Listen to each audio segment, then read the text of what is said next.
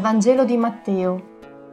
In quel tempo Gesù, giunto nella regione di Cesarea di Filippo, domandò ai suoi discepoli, La gente chi dice che sia il figlio dell'uomo? Risposero, alcuni dicono Giovanni il Battista, altri Elia, altri Geremia o qualcuno dei profeti. Disse loro, Ma voi chi dite che io sia? Rispose Simon Pietro, Tu sei il Cristo, il figlio del Dio vivente. E Gesù gli disse, Beato sei tu, Simone, figlio di Giona, perché né carne né sangue te lo hanno rivelato, ma il Padre mio che è nei cieli. E io a te dico, tu sei Pietro, e su questa pietra edificherò la mia chiesa, e le potenze degli inferi non prevarranno su di essa. A te darò le chiavi del regno dei cieli. Tutto ciò che legherai sulla terra sarà legato nei cieli, e tutto ciò che scioglierai sulla terra sarà sciolto nei cieli. Allora ordinò ai discepoli di non dire ad alcuno che egli era il Cristo.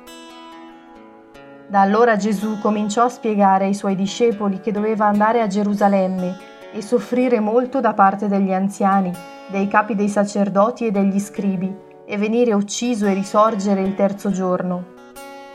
Pietro lo prese in disparte e si mise a rimproverarlo dicendo Dio non voglia, Signore, questo non ti accadrà mai. Ma egli, voltandosi, disse a Pietro, Va dietro a me, Satana, tu mi sei di scandalo, perché non pensi secondo Dio ma secondo gli uomini.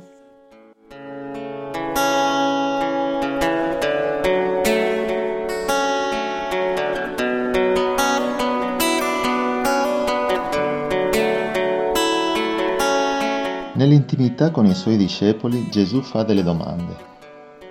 Spesso, durante la preghiera, mi capita di trovarmi davanti a Lui e sentire che fa delle domande anche a me, che mi portano sempre più vicino a Lui e ai fratelli e producono in me gioia interiore, anche se a volte possono sembrare scomode. In questo brano Gesù fa due domande la prima ci porta fuori, verso la gente, e la seconda dentro, verso noi stessi. Non credo che sia un caso.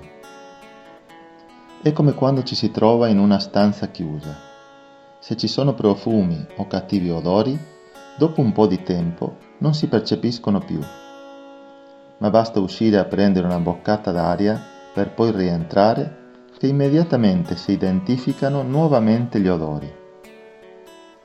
Questa dinamica porta Simone a riconoscere la vera identità di Gesù e gli sarà spiegato anche che questo non è il frutto di un ragionamento logico, ma una rivelazione del Padre.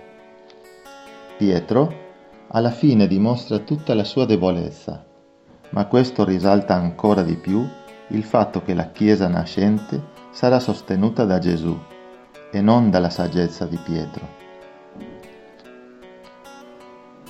In un momento di raccoglimento proviamo a rispondere alle stesse domande come se fossero rivolte a noi.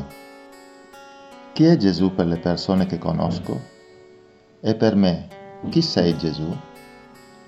Se riusciremo a rispondere come Pietro, anche ad alta voce, anche dicendolo a chi ci sta accanto, Gesù è il Cristo, il Figlio del Dio vivente, e lo crediamo davvero, possiamo essere certi che anche a noi è stato rivelato dal Padre e anche noi siamo parte di quelle fondamenta su cui la Chiesa è stabile.